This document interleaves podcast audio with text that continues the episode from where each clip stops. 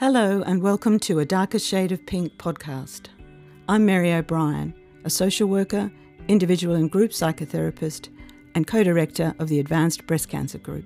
And I'm Pia Hirsch. I'm an occupational therapist, I'm a group and individual psychotherapist, and I run the service with Mary as a therapist and a co director. For over 20 years, we've been running a professionally led support group for women living with metastatic breast cancer throughout Queensland.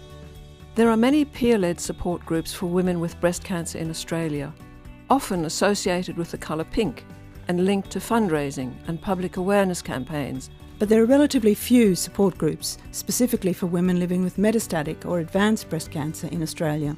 We are one of only a small number of professionally led groups supporting these women. Now we want to pass on the knowledge we've gathered over the past 20 years We've learnt so much from these women about how to cope with the diagnosis and the realities of living with metastatic breast cancer. A darker shade of pink is the story of the evolution of the Advanced Breast Cancer Group. This is episode 4, the first group for a new woman.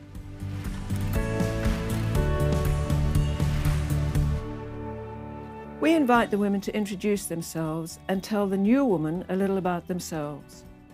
Most women take this as the opportunity to tell their cancer story when they were diagnosed, the type of breast cancer they have, where it has spread, their treatment regime, and critically, how well it is holding their disease. This gives the new woman an opportunity to compare her story with that of others in the group. Family and work details are sometimes left out.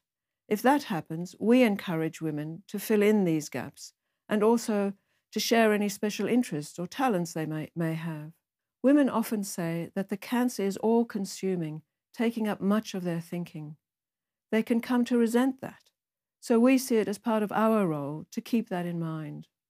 Usually, the new woman tells her story after she's heard at least some of the other stories of the other women, so that she has a sense of the manner in which the stories are told.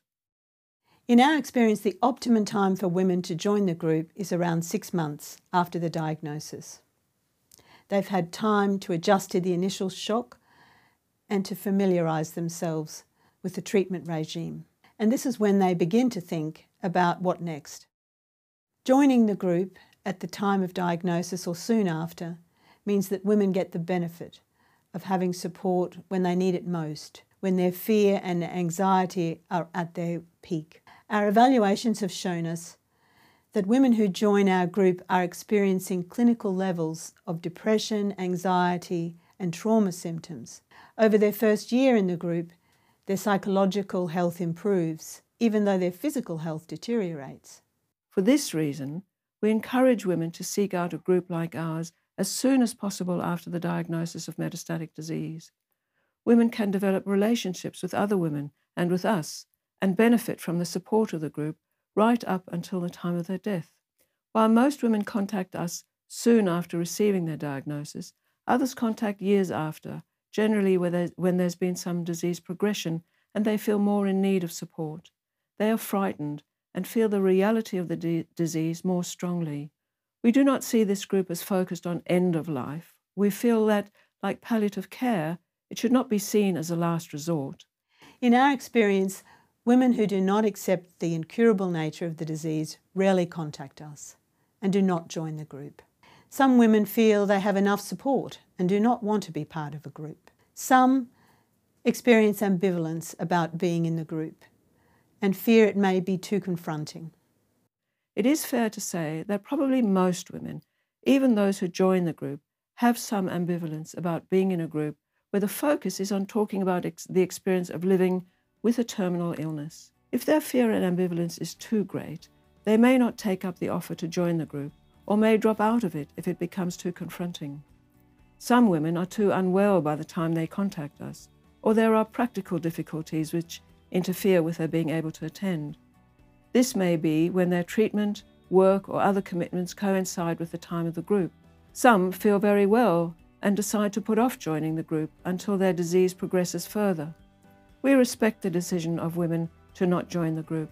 We feel that for some women, having a chance to talk at some length about the situation in this initial meeting helps them clarify what they feel and what support they are seeking.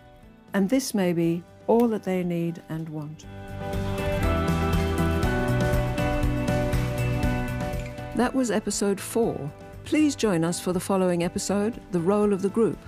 A Darker Shade of Pink is based on the book of the same name, written by Mary O'Brien and Pia Hirsch. Podcast produced and engineered by Guy Mansfield at Block Media Brisbane. For access to the book and a host of information and content, including our documentaries and numerous videos, please go to the Advanced Breast Cancer Group website.